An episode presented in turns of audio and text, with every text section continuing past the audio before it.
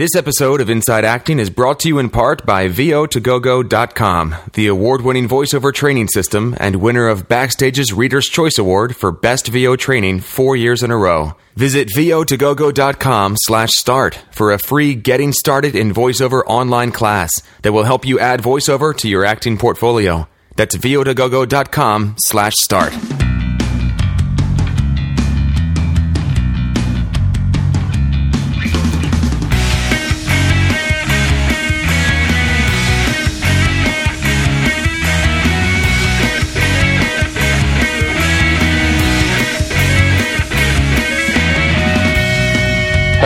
Welcome to episode 163 of Inside Acting. I'm AJ Meyer. And I'm Trevor Algatt. And on this podcast, we interview writers, directors, agents, managers, casting directors, and actors and artists and storytellers of all kinds. And we package it up into this little podcast and put it on the internet for you to listen to. Hello! I do feel like sometimes we should find a shorter way to say all that stuff. Like I, you know, we I like the list because it makes us sound really like prolific and diverse, but also it takes a long time to say, and we always we always seem to kind of trip over it about halfway through. Uh, anyway, yeah, so we're just two dudes, just two dudes that were looking for the answers. We decided to start this podcast so we could have a great excuse to reach out to the people we wanted to talk to and sit down with them hear about their journey and uh, and build a community around information that should be free. Frankly, that we shouldn't have to pay thirty five dollars to go to a, a workshop for. Ooh, so that's nice. This, thank you. That's what this thing is all about. So if you guys hear something on the show, we're not here to try to be right about things. We're here to just talk about it and find out what is kind of the the best path for you specifically. It might not be the best path for somebody else, but what's the best path for you? So we take everything and just kind of put it out there and and just want to keep the conversation going. So, in that spirit, if you hear something that you agree with or disagree with, we want to hear from you. Find out all the different ways you can get in touch with us at our website, InsideActingPodcast.com. And on this episode, we have part one of Trevor's interview with the beautiful and talented Queen of Horror actress Brea Grant. So stick around for that.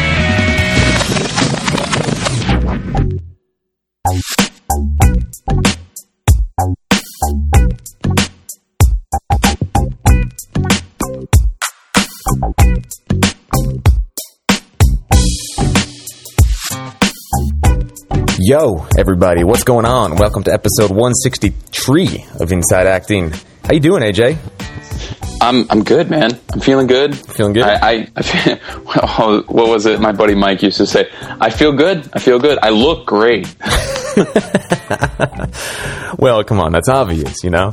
How is uh, how is your career this week? What's new in your in your professional life? I I have a meeting on Monday for oh I can't say I signed Oh, an shit. NDA. You signed an NDA. God Yeah. damn. awesome, man.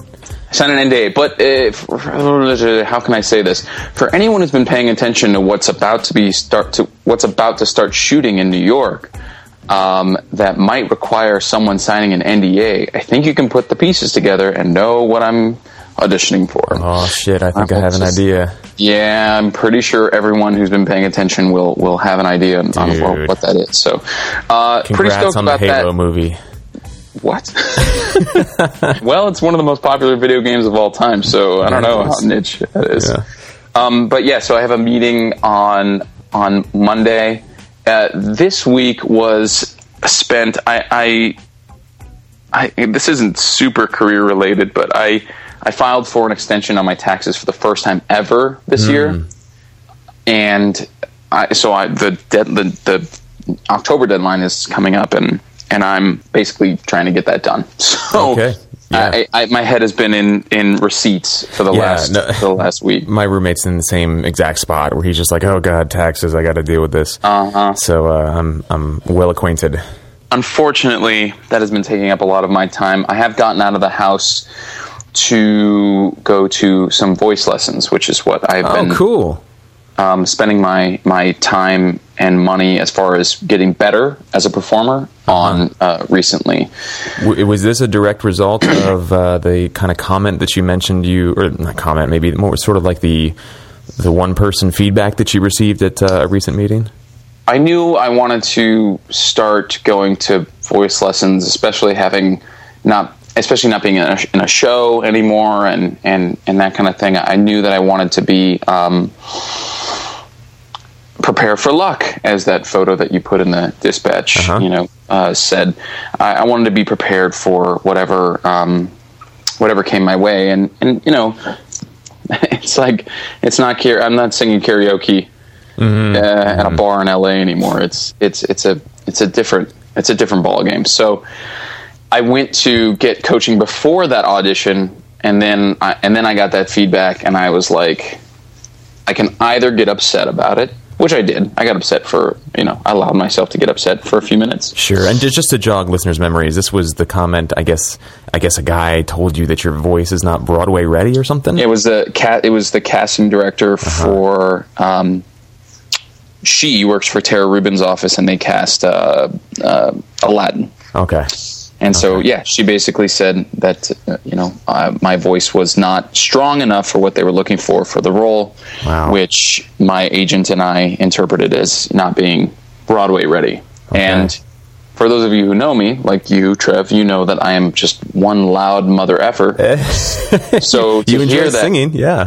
so so to hear that was like really and uh, so anyway lots of conversation with my agent and this this vocal coach the idea being that i don't ever want to hear that feedback again ever i mean unless they're just being lazy and i was like you know too tall for the costume or something Interesting. You know, which is, some, which is entirely possible Yeah, that that is probably the case actually as well. Just because you are a tall motherfucker as well.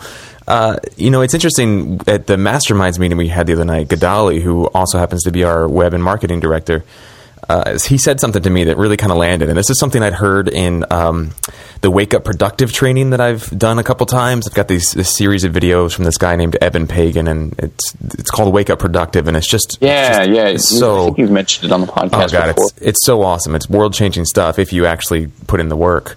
But one of the things that Eben said and that Gadali reminded me of because we were talking about goal setting, you know, and, and uh, life pursuing goals, and some of the feedback that I got was that I'm very goal oriented, which can be a good thing, but it can also be kind of crippling. And Gadali said, "Stop focusing on setting and accomplishing goals, and start focusing on solving problems." and th- what you just said about you know getting this feedback and and uh, not wanting to be in that situation to get that feedback again just reminded me you're not setting goals you're solving problems. And i think that it's a it's an important wow. distinction to make sometimes because we can set goals and do huge things but but still be swimming upstream you know still kind of have the parking brake on so to speak uh, while we're driving towards these goals. But if you're if you focus on solving problems it's a slightly different approach. I know it's kind of semantics but that's kind of what came to mind when I heard you speaking about this because you're you're solving a problem. You're like, my goal is to is to be you know a- an, an actor who is is Broadway ready like 100 percent of the time. Yeah. So I'm solving the problem of this feedback, and you know that's a rough thing to hear, man. I mean, I, I, I applaud you for allowing yourself to take the feedback in and feel what you were going to feel because I think that would that would kind of knock the wind out of anybody, so to speak. But you got right back on the horse, and you're like, here we go. I'm going to solve this problem. I, I, I, wow, I, that's a that's great. I kudos Gadali. That's that's kind of baking Yeah. my noodle right now. Yeah. God, my only concern with it is I don't want to be problem focused, Mm-hmm. but but I but I guess you know. I mean, we, we talk about it from the casting director's point of view all the time. It's like I have a problem, which is that I need I don't have an actor for this role, and so you actor you are the solution. But yeah, I didn't. I never thought about the fact that it can it can actually be applied to a lot of different aspects of, of our careers. It's like um, I don't have a reel. That's a problem. My goal is to have a reel, but solving the problem is okay. The problem is like I don't have footage or Right. the pro- you know what I mean. So like I, in order to get to that goal, I just need to solve these this series of of, of problems. And you talked about it in the um, I think in the Eric England uh, interview about the um, the steps. Yeah. You know, the, Yeah. st- the like you, you just need to know what the next step is, and then the next one after that. It's something they, That's really interesting. Yeah, and I, I don't want to overcomplicate it too much because really, when you set a goal, the idea is that to then kind of chunk it down into sub goals. But I think sure, it's an sure. important thing to to keep in mind that sometimes people are like, you know, I'm gonna make hundred thousand dollars this year, and then they just kind of like focus on the hundred thousand dollars and like wait for things to happen. But it's so important to create a, a, detailed plan of action and just start executing it and and shifting along the way as you get feedback and and things. And that's the problem solving part. Right. I think that's what Gadali was going for. Is that I, I like huh. to think big and set big goals, but it's like it, it, what it comes down to is the day to day problem solving. Yeah. And if you focus on just removing this obstacle, alleviating this circumstance, moving forward, that's where that's how you accomplish goals. You know, small numbers every day. That is fantastic. I am I'm I am all about that. Boom. Um, is there an yeah. bomb in here? Is there a, is there a three? Two? I I don't know. It, I, there it is. There's an Okay. I, we both just stopped talking. Um, I yeah, I, I, and we might actually need to figure out a, if we can find some kind of uh, noodle baking uh, sound effect. I don't know what that would sound like. I, I think I have um, one. It's like water boiling, kind of, but uh, yeah, water boiling. It's the closest oh, thing I've got in the library. It's yeah. going to turn into one of those like uh, s- Saturday morning rock shows that you hear on like the rock on the rock and roll like uh, radio station. all those little cheesy sound effects, oh, God, commenting on every single word. Yeah, I know. Um, so you you den- you denied me a story about a meeting you had uh, when we were recording the last episode. So I really want to know. I really want to know what, what's going on uh, in your uh, well, uh, let's see here. I mean, the two big things kind of this week are one, I finally have a website again, which you just commented on before we started recording. So it feels good to have a home base. It's actually been a long time, and I've always been a little bit embarrassed to have this podcast, but not actually have a website for my, you know, professional stuff. But now I do. Uh, still needs work, but it's up, so it's kind of cool. Um, so there's that, and then uh, I've also um, loving these voiceover classes. There's been a slight shift in the way that they're um, taught, sort of, or, or, the way I lead them now. So this coming Sunday, the 12th, uh, I'll be leading another class, the October kind of intensive in uh, in Hollywood. And anybody who'd like to learn more can check out uh, my website or vo2gogo.com. And there's like a whole workbook thing now. I'm really excited to to dig into this and and work with this kind of new format. And the slideshows are brand new and everything. And of course, there's always on mic work. So that's really exciting. So, bam, uh, self plug over.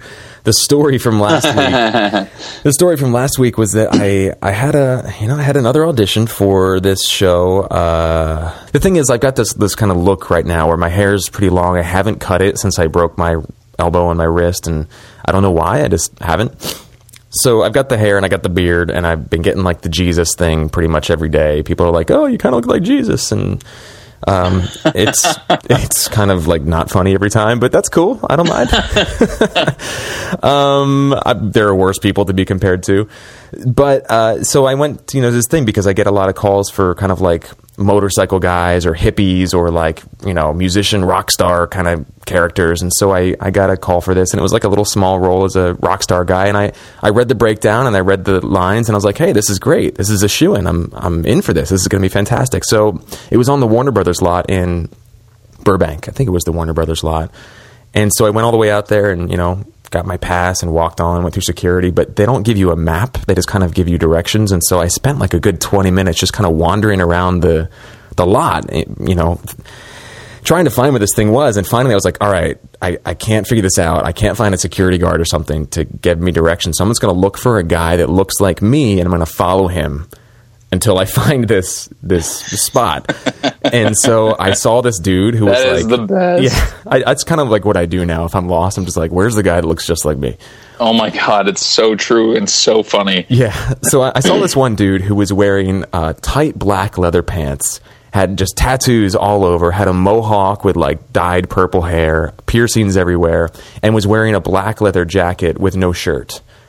And I was kind of like, oh, he's he might be here for what I'm here for because he kind of fits the rock star thing, but maybe he's here for a show or a movie or an, maybe he's going to be an extra or he's an audience member or something. I'll just follow him and see where this leads. So I followed the dude and we walked like half a mile through all these like little alleyways and stuff and around buses and, you know, sound stages and finally found this little door. I was like, cool, I found it. And I walk in and there were like eight other guys that were like actual rock stars. They were like fully tatted out, you know, like they were like, they were like the deal, the guys. And I'm just a guy with long hair wearing jeans and a t-shirt, and I, I felt immediately like, oh god damn it, like. I didn't go far enough, I guess, or or I'm again not being cast kind of appropriately or something. So, you know, after seeing you know eight of these guys go in before me, and then me going in and, and getting the feedback that I got, not the feedback, but the adjustments that I got were very much like we want messier, more like angry, drunk rock star kind of smashing guitar kind of guy, and I just wasn't fitting that that part. So mm-hmm. I was leaving, and I was thinking two things. It's a long story to get to these two two kind of lessons. Number one, uh, I didn't go far enough. Like next time I get a role a role like that, I am going to I'm going to try just like playing Halloween. You know, just like dressing up. Mm-hmm. and seeing seeing what seeing what happens. You know, I mean, it doesn't feel quite right to me, but fuck it, why not, right? Because some of these guys either did or they actually are like that, and one of them got the role. So there's that. And the second thing is, um, it, it, can be a little exhausting to kind of play dress up like that sometimes. I mean, I'm going to give it a shot, but it doesn't really appeal to me on a, a, sort of core level. And I was thinking, we were talking about this last week after we start uh, stopped recording. I was thinking about um, Brit Marling's story. We've talked about her time and time again on the show. And if you look at a picture of Brit Marling, anybody listening to this, if you're in front of a computer or on your phone, just Google Brit Marling and you'll see a picture of a beautiful blonde hair, blue eyed, like late 20s, early 30s woman who's just gorgeous. And when she came to LA, she was being cast all the time as the girl in the bikini running from the guy with the chainsaw in the woods. That was like her type. That's how everybody saw her. They were like attractive blonde girl. This is her way in, just kind of these these, you know, horror flicks or whatever. And she just wasn't vibing with it. She was like, "This is not me. I don't know why I can't get the roles that fit me. I understand how the how the industry perceives me, but I'm not that person." She's much more kind of soft spoken and sort of artsy. And uh, and then she started. She taught herself to write. And She started making her own films with uh, a couple friends and whatnot. And you know, her films are kind of everywhere now. And uh, if you see her work now, you'd be like, "Oh God, I would never cast her as the girl in the bikini running from the guy in the chainsaw. That's just not her." So the second lesson to kind of wrap this up and put a bow on it is is to demonstrate to, to by by creating my own work to show the industry how to cast me. Mm. And, and, and, instead of playing dress up or playing Halloween or whatever, just being like close, like I know I got the long hair and the beard thing going, but that doesn't mean I'm a rocker. I'm actually this kind of guy. And write the role that's perfect for it and put it out there. And actually, yeah. this is something that Brea talks about in the second part of this episode or this of this interview. She talks a lot about uh, writing the perfect role and just getting it out there on the web immediately just getting it up there, supercharging huh. your career, just like showing the world how they should cast you and how they should kind of perceive you. And I, I, think there's a lot of value in that. Yeah, well, you, you know what it is? it, it is the uh, super version, capital S, super version of what uh, Mark Atteberry talks about. Yeah. Yeah. Right, like brand, branding. I mean, he's all about like uh, getting to your core uh, type, I guess, because he does his type workshop, getting to your core type and then branding according to that. So, like his postcards, uh, like he was being cast a lot as like the evil best friend or something. So his mm-hmm. postcards were like purple and black uh, around the edges uh, and on the back. And you know, he he even says like on the postcard, I think it even said something like, you know, you know, Mark Atteberry, you're you're you're you know the your creepy guy. Child. Yeah, it was like the creepy guy. He, yeah, it said like the creepy guy next door, the evil best friend, and the something else. Like these three sort of archetypes. Yeah. Um, and so what you're talking about, what Brit does, what Brea is talking about, is is the is the supercharged version of that. It's it's rather than it being just your marketing materials, it's video, which is a marketing tool. Uh, whether it's going to be your reel or a project or a web series or a, a thing, um, that's really fascinating. Yeah, yeah. Because you know, it's it. This this uh, this meeting I was discussing that's coming up on on Monday is for uh, uh like a um, a baddie, like a, a hired gun, basically. And I've been going out a lot for those. And I feel like they think I'm bigger than I actually am. And when I walk in the room, they're like, oh, he's slender. He's tall, but he's slender. And then they don't know what to do. They're like, ah. So I just keep t- taking these opportunities to go in and book the room, and that's what I, that's what you and I talked about last week with with when we were you know speaking about this example after we stopped recording. You know, it's an opportunity to go in and book the room, but it's also, you know, not necessarily it's it's not a waste of time because you can go in and book the room, but it's like I, looking at the page. I'm like, I don't think I don't think I'm perfect for this, so I doubt I'm going to book this. I think this audition is going to be more about booking the office, Right. You know, Planting seeds. Yeah. yeah. Yeah. Yeah, but but at a certain point, it's like, well, I keep getting called in for this, so unless they figure out that I'm not this guy, I have to tell them, Yeah. and the only way to do that is all of these strategies that we're talking about. Yeah, that's and that- interesting. that's an opportunity to make an adjustment with your materials. I mean, clearly they're perceiving you one way, so yeah, I mean, it's an opportunity to look at to look at your materials again and be like, what what about my stuff is is selling them on this kind of sort of Right. less accurate version of Right. of what I can do best, you know? right. Um, Huh. Yeah, it's it's kind of awesome when you think about it, man. You know, it's it's really pretty cool to think like I have the ability now in 2014 to completely fill out my portfolio, all my materials, all my work, and demonstrate exactly what I am, you know, or what I want to be seen as. And if I'm a chameleon actor, great, then I can do that. I mean, there's this uh, this girl I work with at the Douglas now. She's an actress, and she's doing a character a day on YouTube, where she she's very much like a, a, a sort of she's just graduated from USC's uh, master's program. And she's uh, she's very much like a, a stage actor, and every day she's just doing a minute long, like super raw, super dirty, uh, not like dirty, dirty, but like you know, simple. yeah. like yeah, vi- video of her uh, just doing a character. So something she just makes up on the spot. It takes her all of five minutes to to shoot and then you know upload. And I just think it's a really great way to be in practice and, and put your work out there. And you know that's her thing. She's very much like a character actor. She can do just about anything. And for me, I I think I'm a little bit more limited, but not in a bad way. I just I I've just come from an, a sort of a more of a Brit Marling approach where it's like no, I'm a little bit kind of more auth- mm, not authentic, but I'm just I'm just I'm more homegrown. I think not in a You're, bad you, way, but you know you're, probably you're probably going to play yourself as opposed to play a caricature or character. yeah, yeah, And absolutely. I, I don't. That's and like you said, that's not a, it's not a bad thing at all.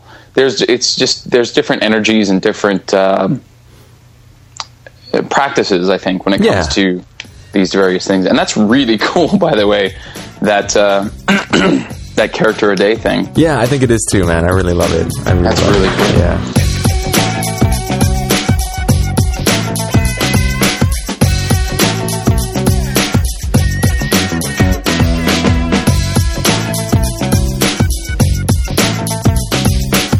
Trevor and I want to discuss what essentially is a listener pick that was sent to us by Freddie, um, and it's a it's a blog uh, by a, I think an, an an anonymous actor. Is that right? Yeah, I believe so. Truth Sort of like- 59 is the name of this person.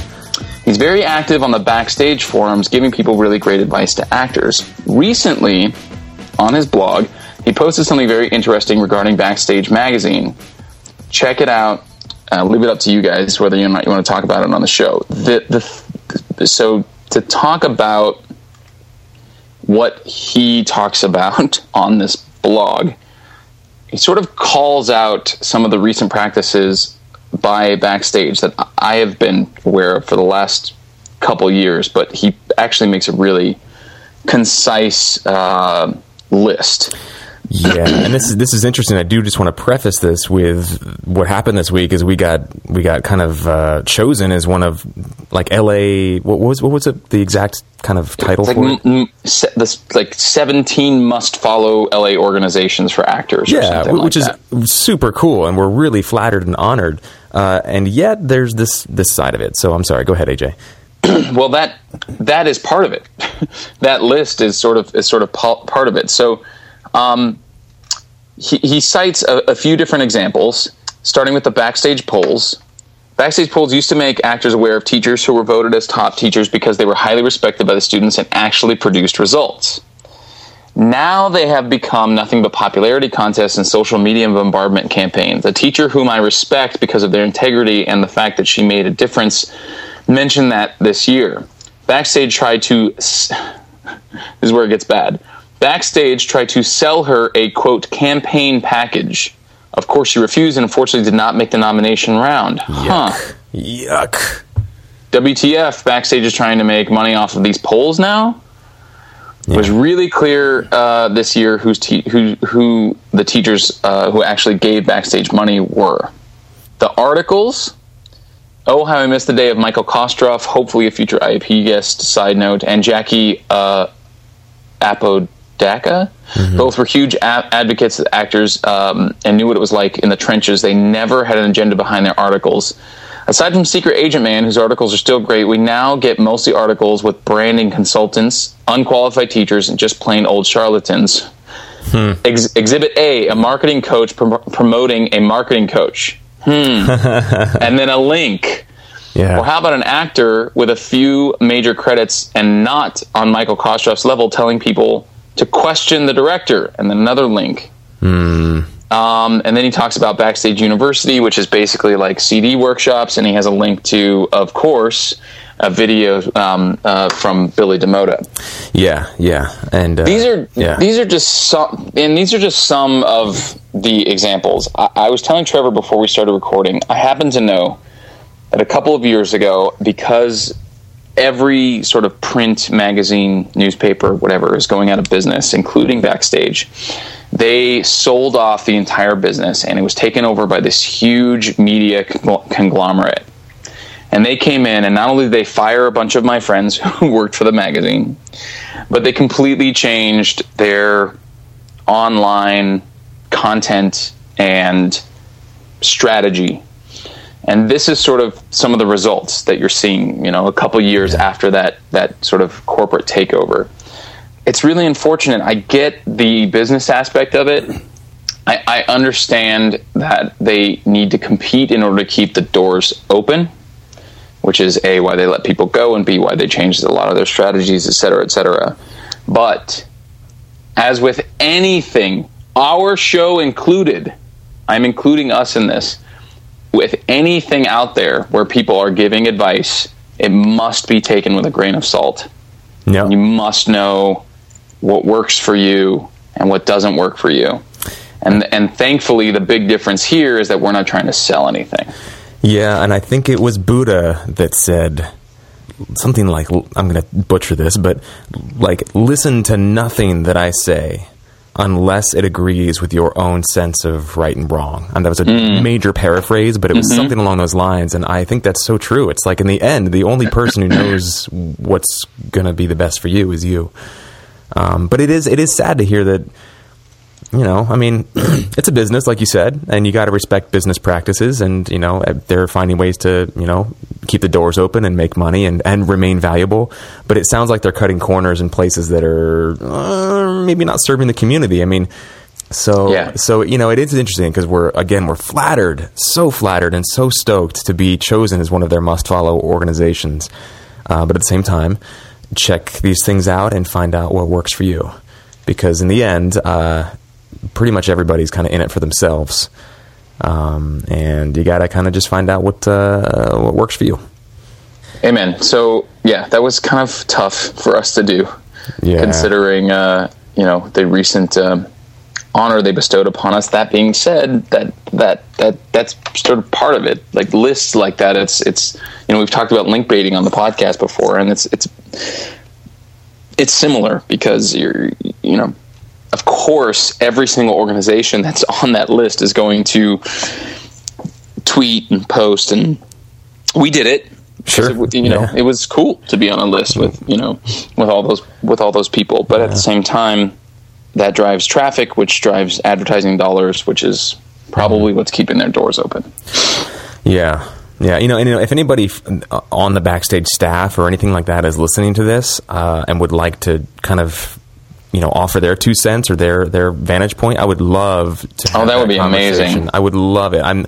We're definitely not trying to demonize anybody here or make enemies or anything. We're just trying to kind of look at all angles and really just make sure that people are getting information that's sound and trustworthy. Uh, and then, of course, empowering them to make their own choices. That's that. I would love that. I would love if if if someone close to backstage or or um, actually on the staff because they do they have a lot of people that that now write articles, for instance, and blogs for them Yeah, that, yeah. that do it uh, um, pro bono. Yeah. So um, if it if it was somebody that actually was you know making the making the decisions, I would I would love for them to get in touch with the podcast. So uh, I think we can just roll into the interview. Yeah. I think so.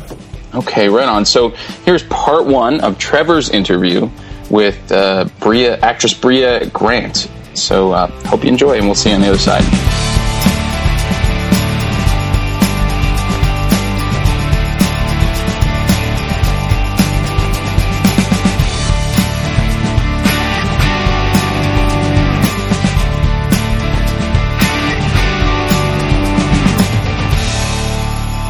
Hey, everybody, welcome back. This is Trev, and I'm super stoked to be sitting across from the lovely Brea Grant, who's an actress and a filmmaker, and she's been in. Got a ton of stuff. If you look at her IMDb profile, you'll see basically bazillions of stuff that she's done. But she's kind of most well known, I think, for recurring roles on Dexter, Friday Night Lights, um, Heroes. You've also been on Anger Management, a couple of the CSI shows. You make films. You've, you've been in a bunch of films. Welcome. Thank you. Thanks for having me. It's really exciting to be sitting across from you, especially as somebody who's kind of to me, as I was reading your blog and, and, and reading up about like some of the articles you you've written for Missing the Biz, and Oh, yeah. you really kind of taken your career into your own hands. oh yeah, definitely the last few years for sure. Awesome. Do you do voiceover? You have like such a voiceover voice. Do Why, do- thank you. You do. You have like when I'm, I'm sitting here listening to it, I'm like so soothing. Love I, it. did, I, I I've learned how to work the mic. I know it's impressive. I feel As like my were. voice is just like a loud record scratch whenever I'm talking. Like, "Ah." we'll work on it. Uh, so, so yeah, super stoked to be sitting across from you because that's really the kind of what what we talk about the most on this show is not just waiting around for the phone to ring, not Yeah. just trying to score those auditions, but building genuine. You know, meaningful relationships over time, and Mm-hmm. then also creating your own stuff and bringing your own value to the table, and that's really what your career, from my vantage point, has been all about. So, Oh. yeah, I mean, love that. right, right. That's such a positive spin on my career. well, t- let's let's start there. Like, tell us a little bit about how you got started because you were born in Texas, Born in Texas. uh, born and raised, and Uh-huh, then I what, lived there. What, what brought you into this world? Um, Or- I yeah. lived in Texas till I was 24. Actually, I went to graduate school at the University of Texas in Austin. Awesome. Uh, undergrad and graduate school. I got a degree in American Studies, which is super useful. I use it all the time. Just kidding. I pay my student loans every month and curse curse my life. Um, but it was good for me. I'm. I feel like you know there are people who are like 13 going on 30. I'm kind of like 30 going on 13. Like I needed. I needed a college experience because I grew up in a small town and I was basically I was just like I was just I was not very street smart, and I Okay. still I still do things that are probably not street smart. Um, so I needed a college experience, I think, to sort of uh, uh, educate me and, and make me grow up and learn to live in the real world a little bit more than like in the small town where you don't lock your door and you know you can walk everywhere and whatever. I went to school and then while I was in graduate school, I decided I didn't want to be uh, a professor anymore. There were people who were much better at better at it than I was. you you originally wanted to be professor. uh, in American Studies, I was going to teach American history. That was like kind of my goal. And I looked around and I was like, oh, all these people are so much more into this than I am, and I hate it. Wow. So I decided to be an actor. Because that's what you do at 24. That's a good bet, And yeah. you're like, yeah, 24, this is the perfect age. Um, so then I just packed up my bags. I had like a bad breakup and I packed up my bags and moved to Los Angeles and was like, I'm going to pursue acting. Just like that. Well, I had taken I took one acting class in in Austin with this great teacher. It- do you have Austin fans on your show? Sure, You know? yeah. So they, You're they over will the know them. yeah. It's um, no, her name's Mona Lee, and she's awesome. And she like really encouraged me. She was like, "You should move to LA. Like you're really good at this." And I was like, "Yeah, I should move to LA. I have no experience and I know nobody. It's a great idea." And so I moved to LA, and um, and then yeah, And the rest is history. the rest is history. And then so, I so you just took a few acting classes, and then you were like, "I'm going to just give this a go." just do it. Awesome. And you Yeah. were 24 years old. I am a yeah yeah, it's which is a little older for most actors. If, if you like, you know, I feel like a lot of people start acting when they're like 16, 17, or they move to LA when they're 18, or they go to school for acting at least. But um, it was good for me to have a background in something else, and I- yeah, it was just good for me to like take a little bit of a like learn more about real life before Yeah, I became acting yeah. life, which is also real life, but sometimes it's not real life. So well, we, that's something we hear over and over on the show too. Is that you know acting is basically what, what was it saying? I think Mark Atteberry said he said acting is autobiography. Yeah. So the more kind of the the more rich and diverse personal experience you have, the more you can bring to your work. Totally, I agree. Yeah. I agree, and I, I mean, I love history. Like history is one of my passions, and so like having that background and, and it's such a history is storytelling. Like that's all Mm. it is. History is storytelling from a viewpoint, you know. And um, I think that that's really interesting because. The one thing you learn in college, which they don't talk about as much in high school, is that uh, you know history is told by the people who want to tell, who win. Right, history is told by the winners. It's told by the people who want to tell it. In college, you get to learn history from other viewpoints as well, and I think that that's really interesting because it gives you um, point of view, which is really important for actors Sure, because yeah. you need to know your point of view and know storytelling from a point of view and how that can change what the story is. Totally. So you moved out here at at 24 with Anyway. with that as your kind of principal background. Yeah. And just a little, a few acting classes under the belt, and then and then what? You got here, and then what happened? How did you get started? Uh, I don't know. I lived in like so. I I called my best friend at the time, and I was she was living in Chicago, and I was like, hey, I think I'm just gonna like move to Los Angeles and be an actress. And my friends were like, what the hell? I thought you were they they were all graduate students or you know in politics or some or things along those lines.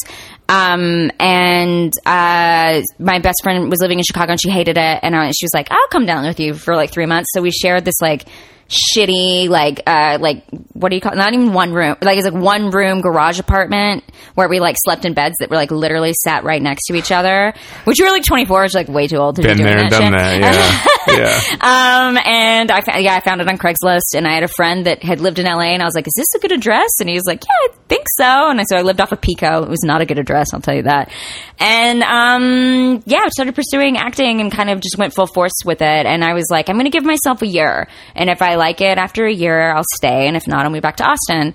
And um, I liked it a lot, so I stayed. Wow. Yeah. Wow. So it was it was a, year if I like it or not, not whether or not I meet with success.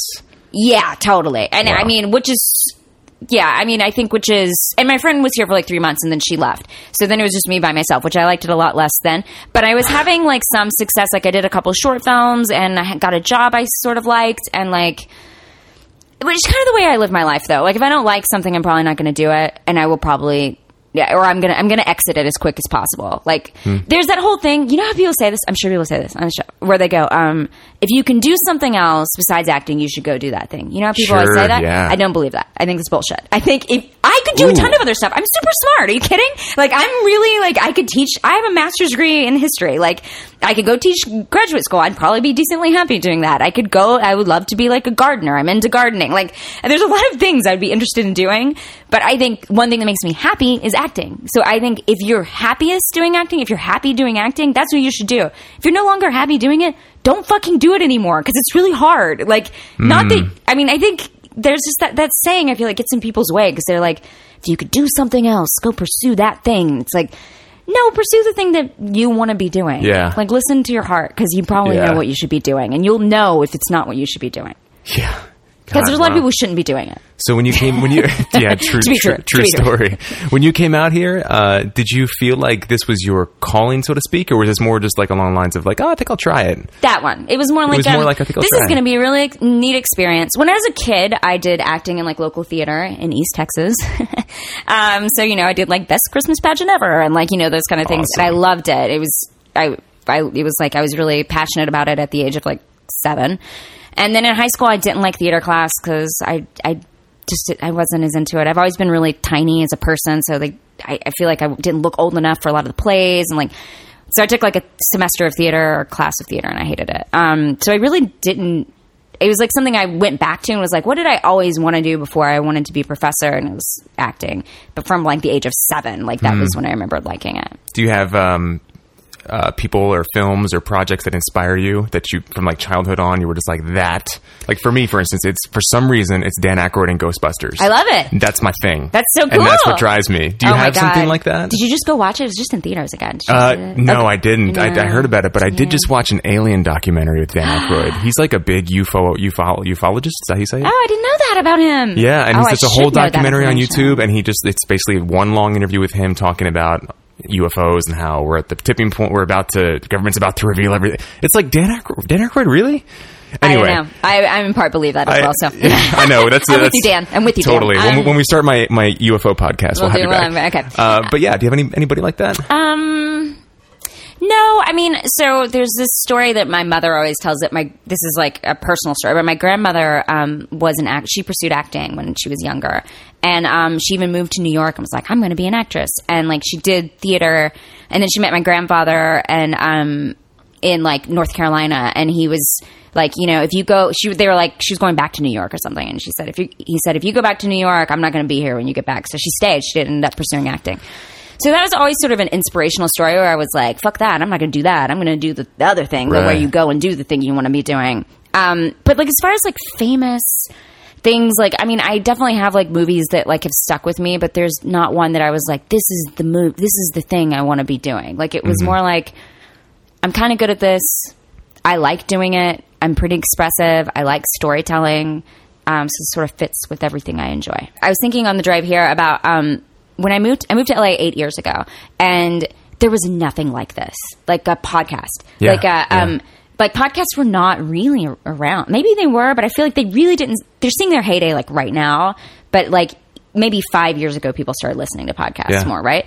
So I was thinking, I was like, how the fuck did I know anything about LA? Like, I remember I bought a book from Mona Lee that was like, here's how you act. And then I took a class about from her that was like, what to do if you move to LA. But otherwise, it was like, I didn't know anybody. Like, I remember I had an agent in Texas who would get me auditions in LA at the time. And, um, and I had, and she had one other client out here and I called and met up with him because I was like, oh, he's going to help me. And like, but I was like, how the hell did I know how to do anything? Like with, and this kind of podcast is so helpful because it like makes everything more realistic. You get like idea, like everything just like seems so much not easier, but at least you have much more advice now. Yeah, yeah, the information's out there, which is the whole point of it. You know, it's like I the reason we started this was because I hated that I had to pay for this kind of information everywhere I went. Oh, yeah, everyone like was trying to, to make a business out of it. Yeah, like, yeah. Yeah, fuck can, that noise. Can somebody just tell me? Mm-hmm. you know, mm-hmm. why does this have to cost thirty five dollars? Yeah, no, someone should definitely tell you. And there's so many people who have the who have. I mean, everybody's path is very different. Like, hmm. I have a very weird path to getting into acting, and I always tell people, I'm like, don't try to do what I did because it was so stupid. Like, it was so dumb. I pro- I could have failed so miserably. but I mean, but do what you think is right. And I think like just hearing these stories is so helpful for people. You know, Cool. Or it would have been helpful for me at very, at the very least. Cool. Yeah. Actually, on that note, just because I'm always interested in the kind of nuts and bolts stuff. Yeah. So when you moved to LA, you said you got a, a, a sort of side job or a day job or Yeah. what we call a thrival job. Ooh, I like that. Um, I know, Thri- that thrival. I think actually Helena came up with that term. Oh, I love her. But uh, what what did you do? What was that job for you? Um, I first worked at a Color Me Mine, and it was Dude, I worked at Color Me Mine in Philadelphia. it's a horrible job. Um, Oh, what people don't know is I don't know if you had this problem, but I it was a crappy hourly, but then you got tips. At Oh, the color wow. because I worked in Beverly Hills, so Okay. there was like these like bitchy ladies who come in and I'd take care of their kids for an hour, and then they would like leave me money, which is pretty awesome. Wow. Um, I did that, but then I got a sweet job at um, uh, Real Food Daily, which is this very great I vegan restaurant of such good food. Um, really awesome people. I was literally at an audition sitting next to this girl, and she was like, "Oh, I work at Real Food Daily," and I was like, "Can you get me a job there?" And she did, which was so nice. Like thinking that I lived in LA for like three months or something, and she got me a job there. So I did that, and then um, I got a job as a script reader, uh, which was something that I loved, and I still am very. Uh, I love reading scripts. I probably read God, well, during pilot season, I probably read like six scripts a week. Now, I like during not pilot season, I probably read two or three. Just because when people send me their scripts, I actually read them. Like you know, you know, in LA, people are like, we read my script?" And they're like, "Yeah, yeah." No one reads it. Um, I read it. I want to read everybody's script. Like I love storytelling. I love the mechanics of scripts, and um, that was where I learned that. I didn't know, and so I read for um, a management company called uh, Media Talent Group at the time um, Angelina Jolie and Billy Bob Thornton and a couple other people uh, were represented by them. So I'd read scripts like for Angelina Jolie and like write whether or not I liked them. And then I ended up working for CAA doing script reading. wow, not a bad gig. No, it was great. And then what's the really crazy part is that that management company ended up being my management company. Um, I worked went and worked for them as like this crazy crappy assistant, like like low, maybe it was no pay, maybe it was intern, I don't remember.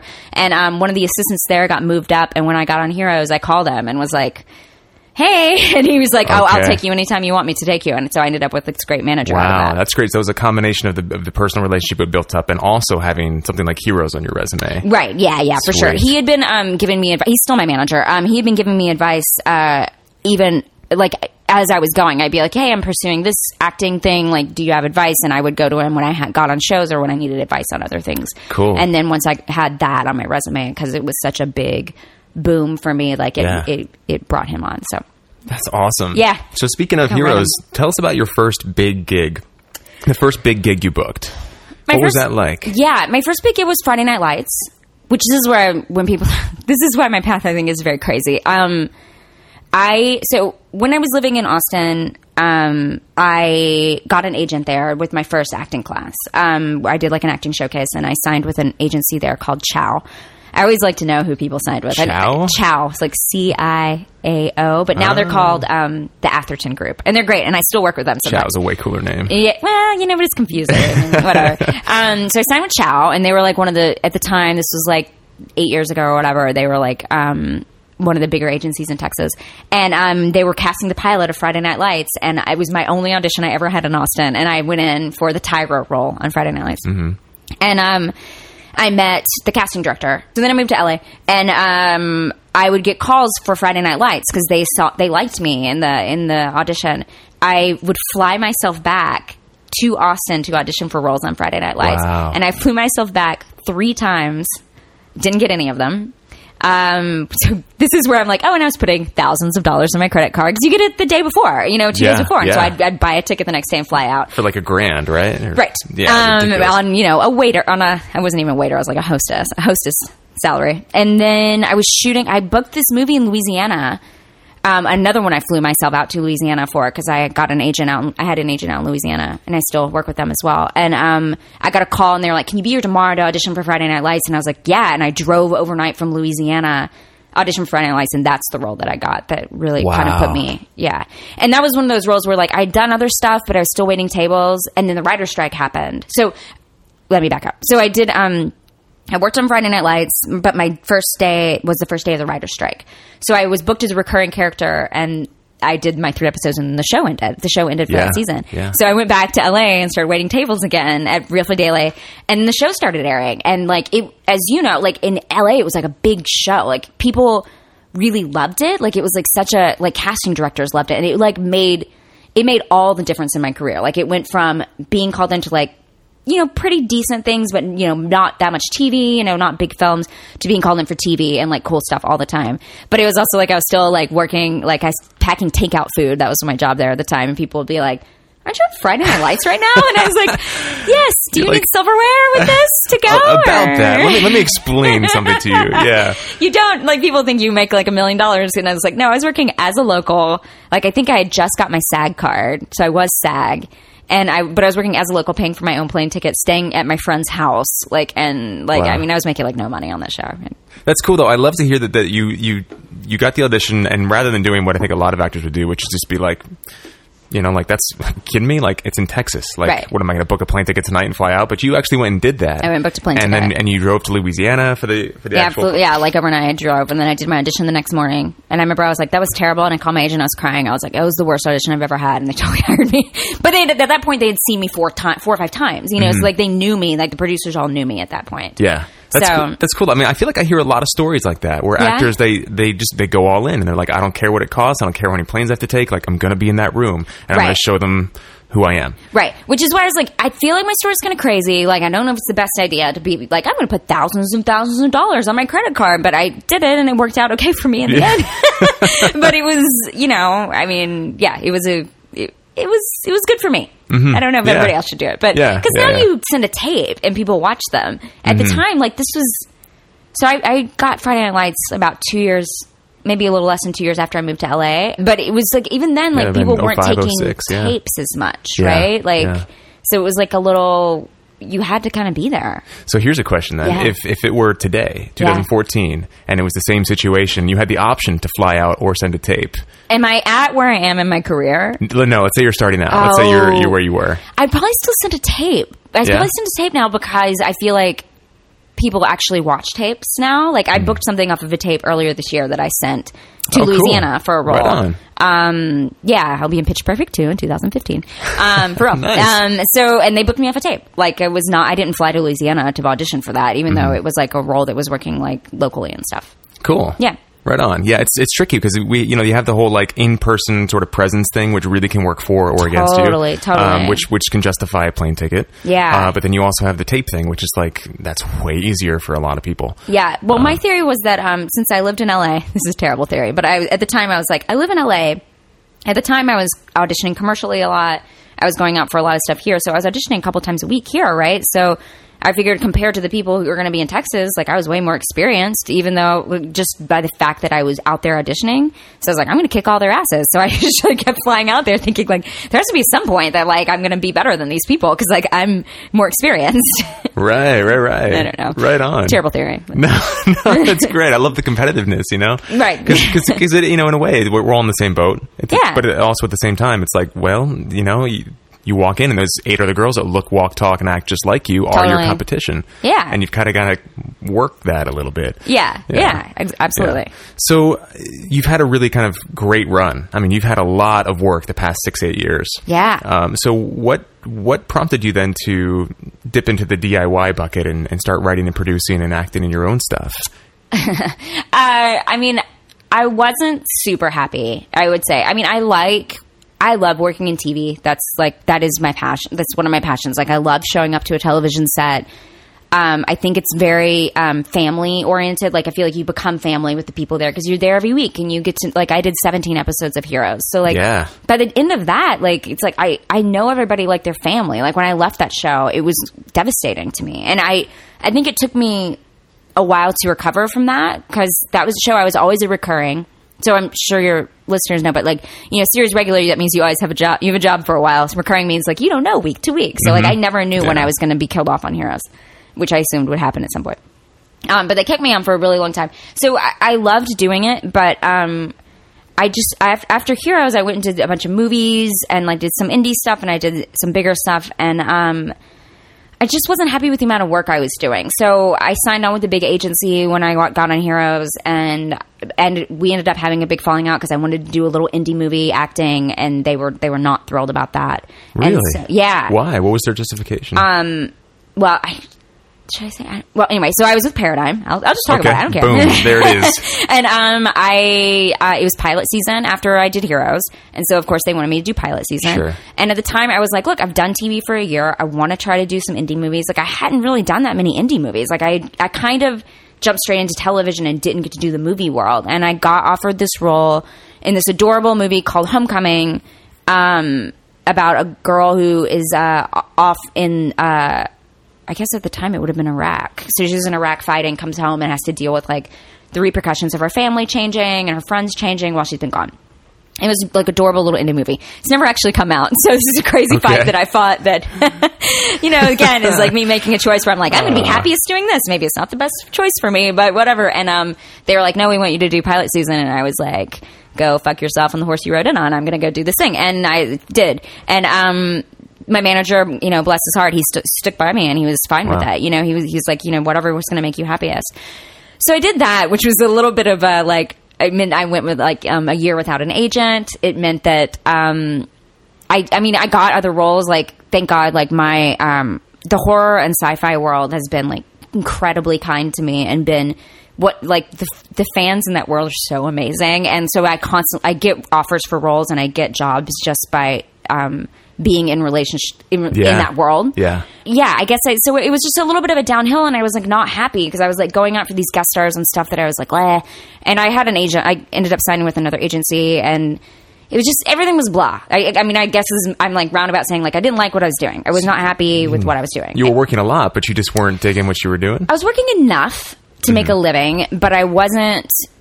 It's the we- it's that thing. It's the thing that happens to actors where we go like, okay, what am I doing with my day? Like I'm gonna sit here and wait for the phone to ring, and uh, God, I hope someone calls me in an audition. And and I know now, especially having worked on the other side of things, like you go into an audition, like I work my fucking ass off, like I work with my coach, I like running with my friends, I do all this crap, and then I go in and they make an offer to someone bigger, or they hire someone else who looks just like me, or they hire someone else who doesn't look like me, and at the end of the day.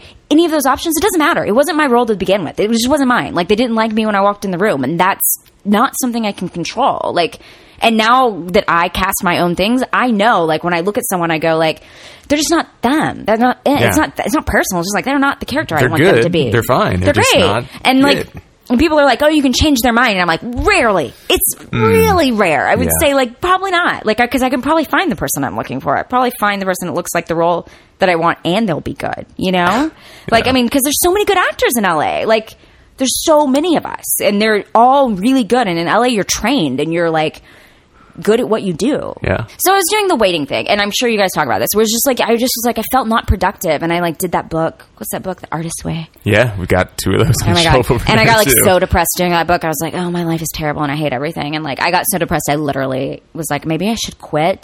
Maybe I should do something else. Like I, I just am not happy with. I love auditioning. I love being on set. I'm not happy with the day to day of waiting. Like it wasn't mm-hmm. making, it wasn't fulfilling me. Like I didn't have anything to do, mostly. So I was like, I'm going to write a movie, as all actors do. I probably wrote two or three scripts that no one will ever see because they're terrible. And then I ended up co-writing the script with a girl from my acting class whose name is Vera Miao, and that's the movie we went on to make. Cool. Best friends forever. Best Friends? Forever. Yeah. And uh, I I know what it's about, but can you Oh. tell our, our listeners what uh, Mm-hmm. what the premise is? Two girls go on a road trip from Los Angeles to Austin. um, obviously, it's a little um, autobiographical. and uh, while they have while they uh, are uh, on the road trip, uh, atomic bombs, nuclear bombs explode in the United States, but they don't know it's happened. So, like the road trip, the world starts to fall apart, but at the same time, their friendship is also falling apart. Wow. it's drama, So, but sci-fi, I guess. what was the little bit. inspiration for that? Where did Um, that come from? I was actually driving. We were no. Originally, we were writing a horror movie, so we both love horror. And then we watched this movie called Martyrs. Have you seen this movie, Martyrs? No. Okay, don't. Okay. Um, actually, they're remaking it for America. Um, it's a French movie and it's horrifying. And it made me go like, I don't want to make another horror movie. Like I've done a lot of horror, and I don't want to be running around crying, and you know, just I just don't want to do it. It wasn't like where I wanted to be at that moment. So I was driving across Texas. I think I was driving home to see my dad, and when you're out there, there's nothing. Like it's like you're literally like you drive and you won't have reception for miles. There's no fucking radio stations for miles. Like you'll be in the middle of nowhere. And so like I called my friend when I got reception and I was like, my friend Vera, and I was like, hey, I what if we wrote a movie about a road trip? And I pitched her the idea and she's like, let's do it. That sounds perfect. And we wrote it and then um I wasn't attached to direct it originally, but our director, we had a director team attached and they fell out. And so I was like, why don't I just direct this movie? Me again falling into things because I somehow learn by I have to throw myself into things to learn whether or not I want to do Mm-hmm. it and if I like it. So that's it's always trial by fire with me, and I so I just did it. Same with acting, same with all cool. of it. Yeah. yeah, I think that's that's that's the way to do it. Really, most of the time, you just kind of rip the band-aid off and just yeah just all in, all in, because that's really the best way to learn. You kind of get thrown to the wolves and you figure you'll it out. You're gonna mess up a whole bunch, but you know you're gonna mess up even if you like prepare every day for your whole life. So like Yeah. for me, I'd rather go ahead and just make the mistakes and like fuck up, and it's gonna yeah, Yeah. it'll be great. Yeah, totally. it'll be great or it won't be. Like you know, like but it won't be great if I didn't try. So I may as well just try it. Totally cool. Yeah. So, what was that like then? First time director, first well, not first time kind of produced screenwriter, Right. Uh, what was that like? Also acting in that? Horrible. It was horrible. It was, Oh, jeez. I know, I know I shouldn't right. say that, but like it was really hard. It was um because I had written it, because I was starring in it, and because um, I was directing it, it was just a lot. It was a lot to do at the time. Um, my team was super inexperienced because I hired like a bunch of my friends, which that would be super fun. It wasn't a great idea, um, but I loved it and I learned so much out of it. About I learned a lot out of doing that, and that and it made me go like, okay, I want to create stuff. It took. I had a recovery period afterwards for sure. Like I worked on that movie. I didn't do much acting for a while because I was working on post on that movie on Best Friends Forever for much longer than people are normally in post because I couldn't decide what I wanted and I was unhappy and I had to hi- hire a different. I fired an editor and hired a new one and was doing. It was just it was it was a mess as things tend to be, and um, so it took me almost a year to finish it, and I didn't do much acting during that. Um, which is fine. It just means that you know I I went through all my savings and was broke. okay. You know, it's like eventually, like I have enough faith in myself that I would make enough money to survive, which I did. And that was all. The, that was fine. So I finished it, and then um, we premiered at Slamdance Yeah, uh, yeah. last year. It was awesome. It was super fun, and but I needed a little bit of recovery time before I wanted to make something else. It took me a minute for sure.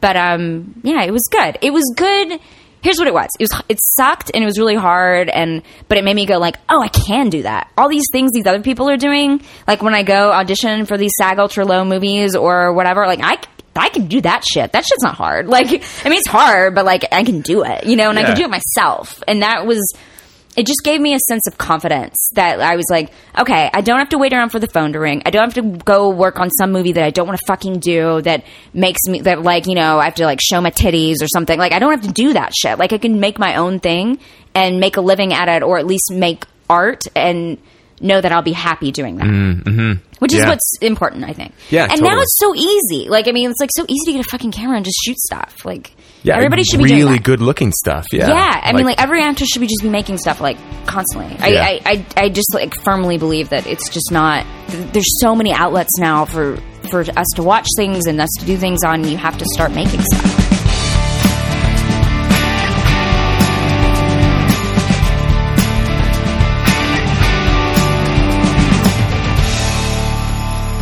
Everyone, welcome back. Hope you dug Trev's, well, the first part of Trev's interview with Brea Grant.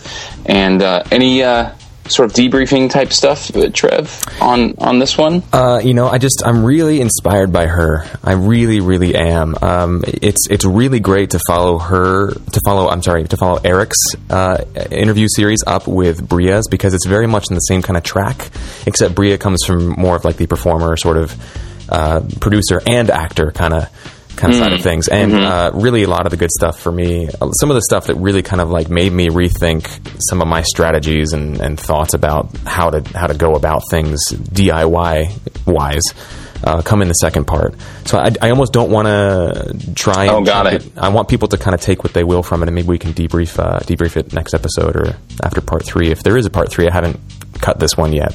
Got it. Got it. Cool. Yeah. Right on. All right, man. What's your pick of the week? My pick of the week. My pick of the week is a podcast. Podcast called Song Exploder. Uh, I'm not sure if any of our listeners are fans of Austin Kleon.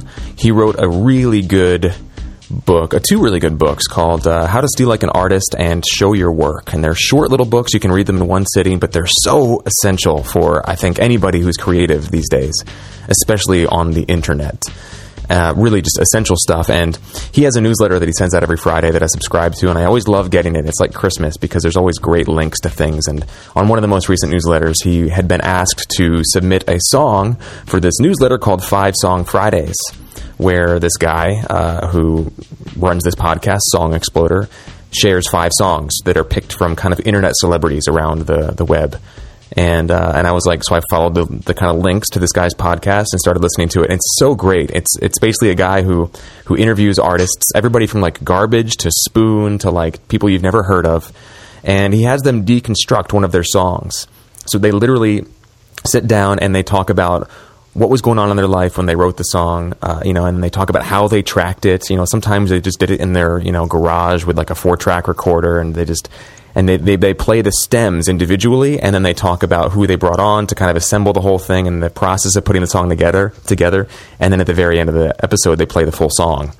That And- sounds awesome. It- It's cool. And every episode's only like 15 minutes, so they're super bite sized. You can just listen to them all in one hit. It comes out bi weekly, so twice a month. And it was recently a featured podcast on the iTunes store, and it's only been around for a few months. Uh, so songexploder.net. I, I, you know, I love music. Always been big into music, and this is like just I'm like a kid in a candy store listening to this because I get to hear about the process behind these these things. It's just a, a great uh, sort of artistic exploration. So highly recommend uh, Song That sounds so cool. Yeah.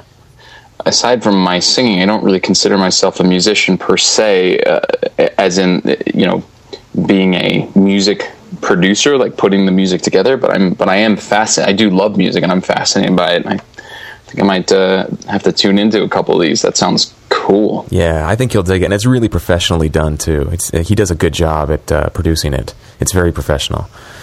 Uh, what's your pick of the week? I mean, I'm, I'm looking at it, but tell our listeners what your pick of the week is.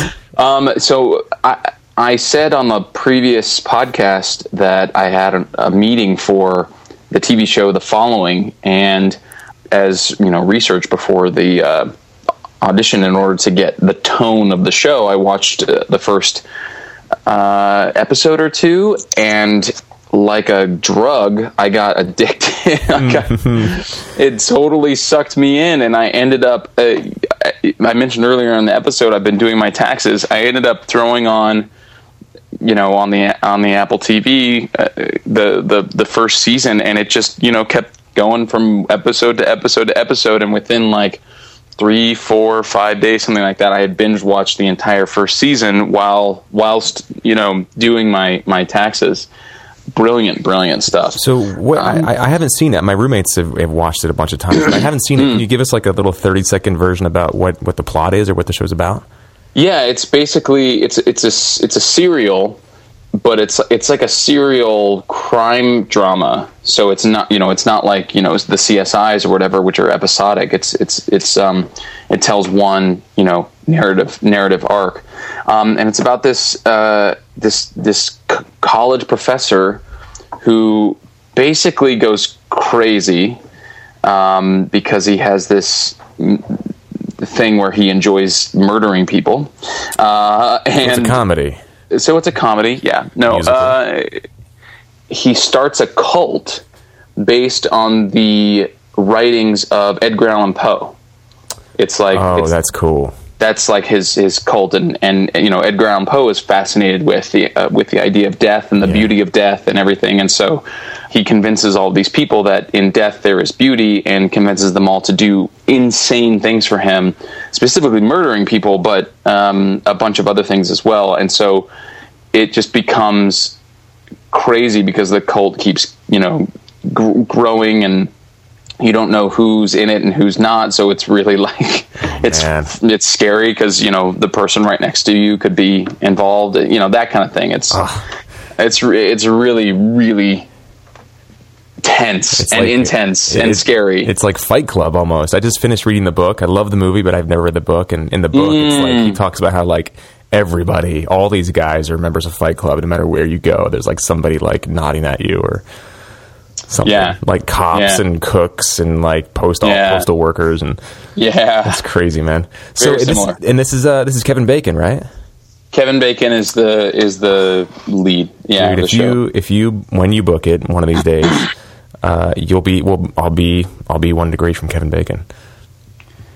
That'll be oh my awesome. god that would be awesome. and you will be, Well, you'll I be zero degrees. You'll be like I'm touching Kevin Bacon right now. I will. I will. that? You bet your ass. If I'm in a scene with him, I will be inviting him on the show. Hell Um, yeah. because you know, one of our upcoming guests, Arian, is gonna is was in the first season. You know, uh, uh, our previous guest, uh, Marci Liroff, sort of gave him his big breakout role in Footloose. yeah. So yeah. you know, I have I have I have, I have a little bit of buying power with him. yeah, yeah, right, man. Name drop a little bit, and there it is. Yeah, there it is. Cool, man. All right, the following, and I believe that's on. I know it's on Hulu Plus. Do you know? It's if on Hulu Plus and and Netflix. and Netflix? There and it is. actually, the day the day that this episode airs, so as you're listening to this, season two will have just gone on on Netflix. Oh, score. Well, I know what I'm Yeah. doing this weekend. Uh, I'm sorry.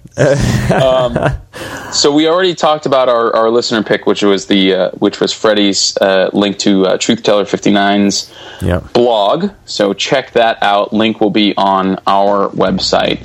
Our patron of the week is Logan Nelson. Logan, we need your your headshot and your uh, your little bio and your and your links to put up on our on our website. Yes, please send it. We've only got a handful of people that haven't sent us stuff yet, but uh, would love to just have your stuff there so everybody can kind of know that you are awesome, that you are uh, a, a, a crucial part of our family. So uh, please send it on in. If you're listening to this and you and you're thinking, "Oh, is my stuff up on there?" I don't, I don't think it is. Um, you can check. Just go to our website, click on the patrons tab, and if it's not, super easy to send it to us. Just send us your Twitter bio to start with a little headshot or something. It's easy. Easy peasy. Um, yeah, but Logan, thank you for your support, dude. Can't uh, do it without you. You pay, uh, pay, uh, info or not, you are still a patron. Absolument.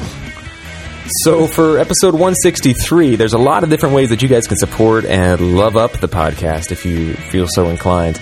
Uh, you can start by going to our website, insideactingpodcast.com, where you can leave a comment on the episode. You can email us at uh, insideactingpodcast at gmail.com, or if you want to get your voice in the show, and we would love that, we've got a, an email or two already banked that we're going to be um, kind of playing and talking about soon. But you also can leave us an email at 213-2-ACTORS, the best voicemail line for an acting podcast ever. That's 213-222-8677. And you can find us on iTunes. We have a Facebook page, a Facebook group. We have a Twitter account. We also have our individual Twitter accounts. Uh, everything is Inside Acting or Trevor Algatt or Digital Actor or AJ Meyer. You can just start. You go to our website. It's all there. And uh, and also we're on iTunes. If you uh, if you feel like you know what, I love this show. I don't have a few bucks to donate at this moment, but I would I really want to pay it forward and support them. Leave us a review on iTunes. A, a positive review on there goes uh, a long way. Social proof, word of mouth. That's really kind of what what uh, what keeps everything kind of going. Besides, you know, dollars and change. So uh, we would love a positive review on iTunes. And of course, if you do have a few bucks that you want to send our way, head over to our website, hit the donate button uh, on the right hand side, and you can donate once, just one time and be done with it and never look back if you'd like. Or you can become a recurring monthly contributor, uh, in which case you'll earn the title of patron and you'll also earn a spot on our patron page and you'll be uh, kind of spotlighted in, an upcoming episode. So um, pick your treasure. I like that. Keeps it like, nice and positive. Yeah, I was like, don't call it poison, Trevor. Don't call it poison. Uh, is that? I think that's that covers all the bases. Yeah. Yeah, you, you you did well, my friend. That was you. that was everything. When you press the button on that last part, that's one thing that I can do well on this show is I can do the last segment uh, straight through without even giving you a chance to speak. How about that? I just hog it all. I I was relaxing, bro. I was chilling. you know, just hanging out, man, sipping my tea. We have a whole team of people that make this thing possible. Uh, Jen Levin is our production coordinator. Cesar Gamino is our technical producer.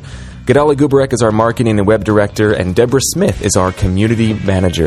Of course, a huge thanks to all of our patrons who keep the bus, uh, the, the, electric uh, battery hybrid bus, chugging along. Hydrogen, hydrogen fuel. With, with, zero carbon emissions. And, uh, and then, uh, of course, I'm your co host, Trevor Algatt. I'm AJ Meyer. We'll see you next week. And in the meantime, solve some problems.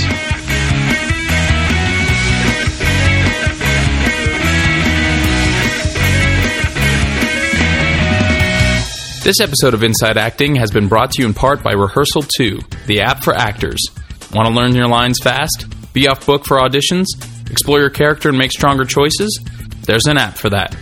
Rehearsal 2 Download it now at rehearsaltheapp.com slash download. That's rehearsaltheapp.com slash download.